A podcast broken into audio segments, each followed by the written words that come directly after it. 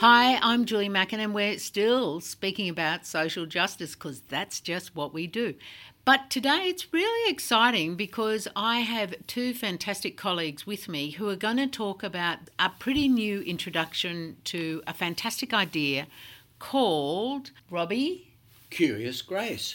Dr. Robbie Lloyd, can you talk to us a bit about what does Curious Grace mean? What is it? What are you doing with it? Thanks, Julie. Yes, so Curious Grace is a wonderful concept we developed with our friends and colleagues from Mildura in uh, far northwestern Victoria, who had been working for about six years with vulnerable people in their community, creating a drop in centre where everyone was welcome, all ages, all cultures, all beliefs, and difference and diverse consciousness Robbie, can I just jump in there? Most of us are used to the idea of a kind of drop in centre.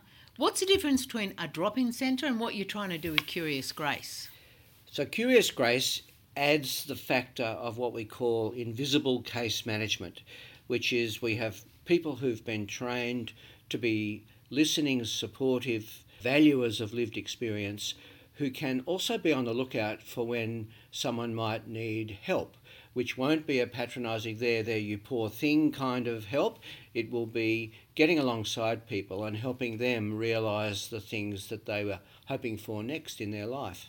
So, somewhere between like the old school drop in centre that most of us are used to and a kind of what can sometimes be a pretty alienating kind of professionalisation of when we run amok sometimes, and God knows most of us run amok sometimes. So, where's this up to? Yeah, so we haven't done it for this reason, but it's interesting that the Australian Catholic Bishops Commission has put out two social justice statements in the space of the past three years, which focused on mental health and on domestic and family violence, two of the major issues we uh, take account of in Curious Grace.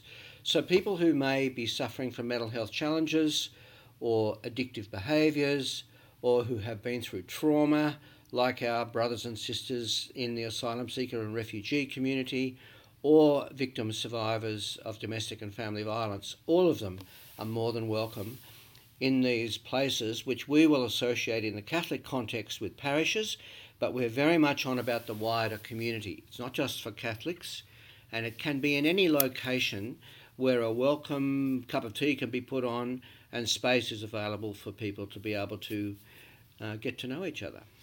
So you're going to pilot this at various places? Yes, we've spent the past six months warming up the network, talking to the Catholic parishes all across Sydney and many of our interfaith allies and those who are of no faith but have a concern about these issues. And we are interested in all beliefs, all cultures, and all ages. So we're very much wanting to incorporate this with work we're also doing in aged care reform. Can you talk to me a bit about the buddy system? Yes, so well, I'll let my colleague Cailey Sharp talk about that because it's Cailey's concept. Hi everyone, I'm Cailey Sharp and I've been developing a community based support program that I have called Buddy Up. Essentially, younger members will have the option to become buddies or buddy up with older members of their community or their parish to discuss any concerns or things that might be taking place in the younger buddy's life.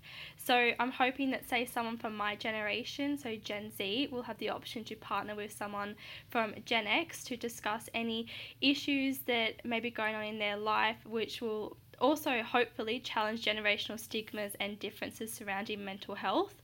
And I'm also hoping that this will extend to any other members of similar age brackets or peer groups that will then have also have the option to buddy up and confer about experiences or occurrences going on in their lives. So essentially a like-minded individual that you can turn to for support, guidance or someone to just talk freely with just about anything. So in the context of mental health, a younger buddy might be experiencing or witnessing his older brother's frequent drug use.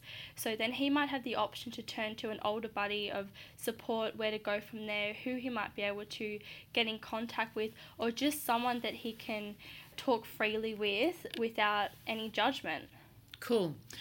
It, it's really funny as you describe this, Cailey. It's really seems to me that we're in a position where what you guys are doing is kind of consciously putting together a social construction of actually how life used to be organically. You know, if you could hang out with people and talk to people, and there were generations of people living in the same house, and you know, so fantastic work. This is all just starting. We're going to stay on top of this, and as things roll along, Robbie Cailey, hopefully you can come back and talk about how things are developing. Absolutely. Just finally, Robbie, if if someone wanted to get involved in this, what do they do? Well, we'll be encouraging parishes to open their own Curious Grace centres. We'll also be working with our colleagues in three areas who are also interested in this same return to community, and that is Catholic Care, the Vinnie's conferences, and the Sydney Catholic Schools outreach to their local parishes. They're all conscious that in many of these areas of health and human services, people have walked away from their own community members and left it to all the NGOs who've uh, now been identified with providing help.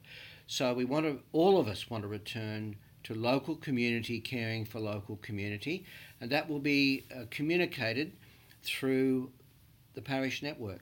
Great. Okay, so stay tuned for more on Curious Grace. Thanks very much, Robbie. Thanks very much, Cailey.